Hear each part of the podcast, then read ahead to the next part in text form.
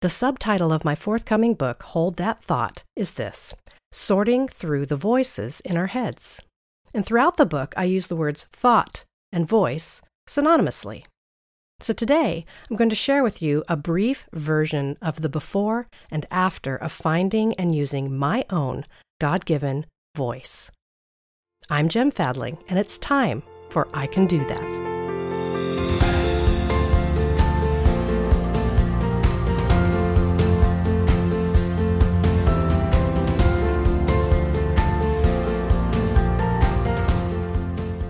Early part of my life, I'd like to think that I was a relatively functional and intelligent participant in my own life.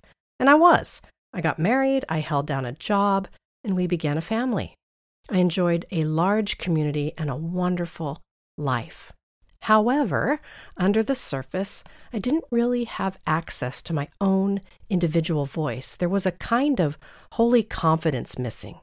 Self doubt and anxiety often ruled the day, and I knew little of boundaries. And as I reflect back on that season, I notice three dynamics were at play. The first dynamic is that I unconsciously apologized for taking up space. For example, if I was speaking or sharing a spiritual practice at a retreat, a dis- I distinctly remember feeling as though I needed to rush so that whoever was next could come forward. I didn't have an inherent sense of my own importance. Not in an arrogant or egotistical way, but I just simply the honor and respect that a typical human being might enjoy. Now remember, this was way underneath the surface, hidden even from me. I was actually quite functional in how I conducted myself among people, but underneath, there was a deep insecurity, and this led to a lack of holy confidence. The second dynamic I noticed upon my reflection is that I rarely said the word I. I didn't have a very confident sense of my own self. Now, some of this has to do with the fact that Alan and I connected very young. We got married, and I moved straight out of my parents' house into marriage. And due to our own issues, we created a we. And that's not necessarily bad. There is a definite and appropriate we inside of a marriage. But my we extended beyond that. And I rarely said the word I. When I shared a story, it was always we. Again, this is not about arrogance or ego. This is about having a confident and holy sense of self, myself, as a child of God. Now, the third dynamic I noticed is that I could not say, I deserve. Now, this one is a little tricky because most of us have probably been taught about grace and mercy and that we don't deserve either one, which is what makes them what they are. Now, however, having a felt sense of not deserving anything is not healthy. I couldn't even say yes to I deserve to be loved. I am indeed a loved, created, and nurtured child of God, and not having a sense of deserving anything is too low a view of myself in this light. I hope you're catching my nuance here. I'm not talking about grabbing and egomaniacal deserving. I'm saying it's okay to have a healthy respect and an appropriate sense of deserving, at least of love.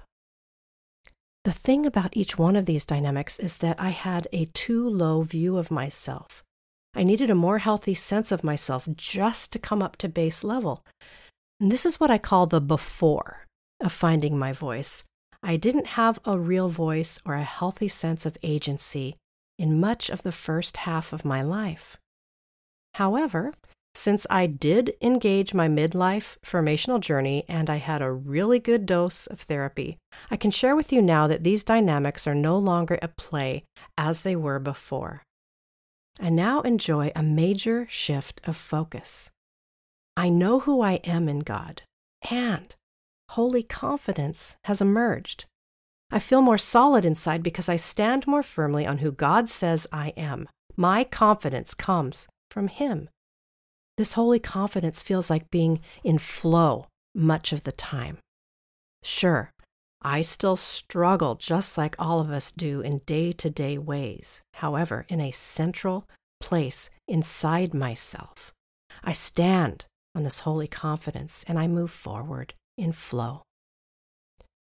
There's obviously much more to the story here. How did I get from there to here? Well, I unpack all of this more and hold that thought, and I can't wait to share it with all of you. What I want to say to you is this it's never too late to notice whether you feel like you have agency or a voice in your own life. You can notice it at any point and begin to make the shifts required to grow in your holy confidence. And it begins in part with believing in God's view of you. You are holy and dearly loved without question. And yes, this may be a long process, but all good moves are. The entire journey is necessary and worth it, and you can make your way. You can find and use your God given voice, and all of us will benefit from your newfound freedom. So here's your I can do that for this week. Depending on where you are in this journey of finding your voice, try engaging one of these questions. If you feel voiceless in your own life, take some time to reflect, like I did. What unhelpful dynamics rise to the surface for you as you find yourself feeling voiceless? Second, if you're in the middle of the process of finding your voice, what do you notice is helping you make your way? And third, if you're standing in your God given voice, take some time to reflect back and give thanks for your journey thus far as you look forward to more and more freedom. Remember, you're making your way forward one small, simple, and gracious step at a time.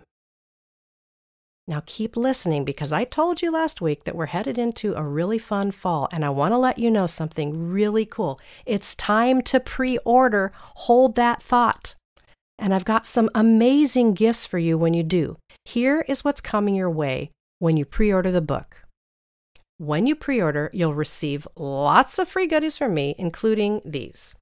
You're going to get a set of seven digital art cards. They are beautiful. You can engage all seven voices within the book with new content that's not in the book. So, on one side of the card, it's a beautiful image with the name of the voice, and on the other side are ways to engage it in a healthy way.